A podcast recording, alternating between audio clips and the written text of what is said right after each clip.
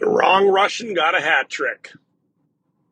The Wild lose 5-2 to the St. Louis Blues in Game 5 at XL Energy Center in St. Paul. And the teams head to St. Louis. The Wild will head to St. Louis tomorrow. St. Louis will be flying home in about a half hour for Game 6 Thursday evening at Enterprise Arena in St. Louis. That's right. After Kirill Kaprizov scored 2 goals in the first period, looked like it was almost destined for the Russian second-year Wild player to have hats raining on him at some point through the evening.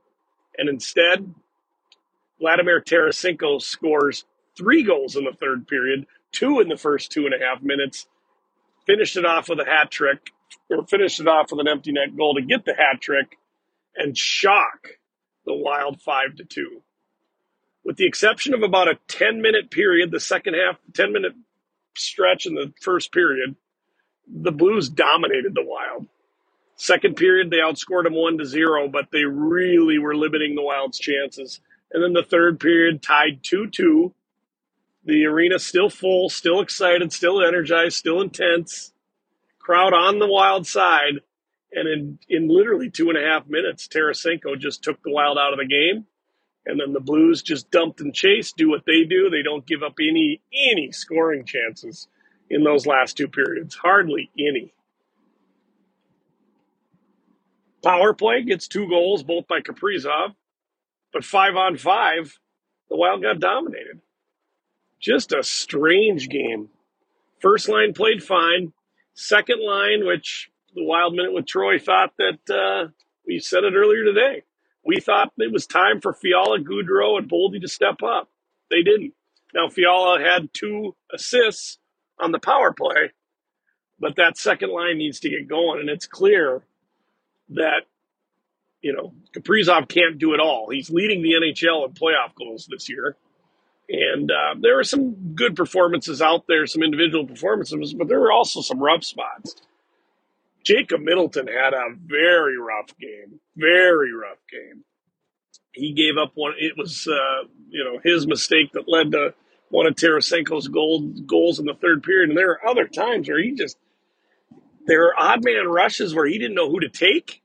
And then he wasn't working well with Spurgeon. So I don't know what happened tonight with Middleton. And there certainly were other players that didn't play well. The fourth line, I think we have to see Bjugstad inserted into that lineup. I don't know for who, whether that's D'Lo or Duhaime, probably Duhaime.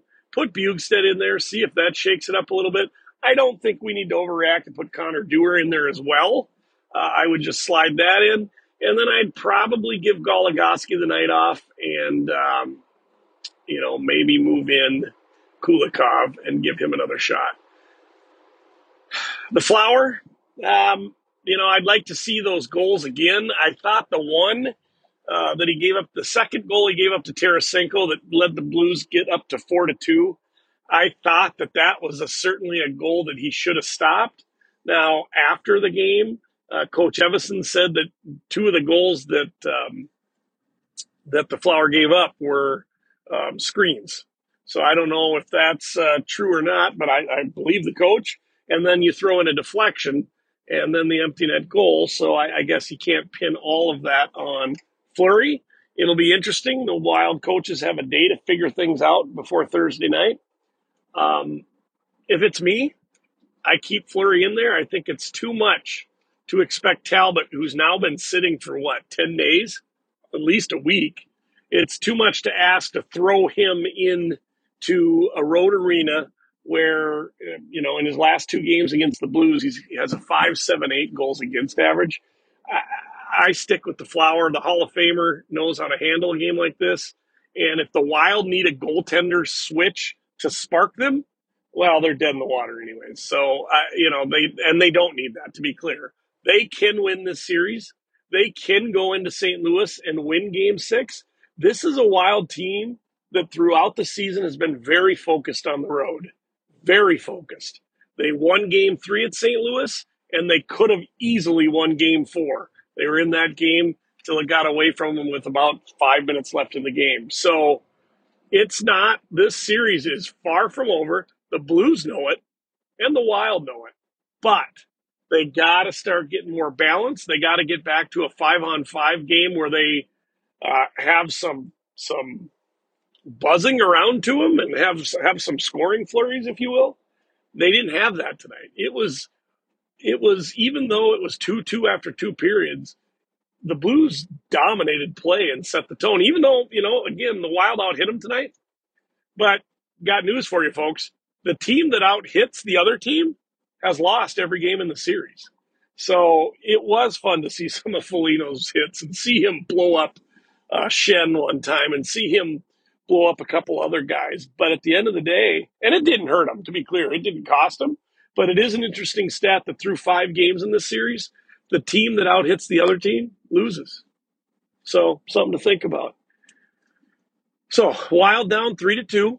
Game 6 is Thursday night. If I would think Bugstad's going to slide in the lineup, probably for Duhaime, maybe for D'Lo.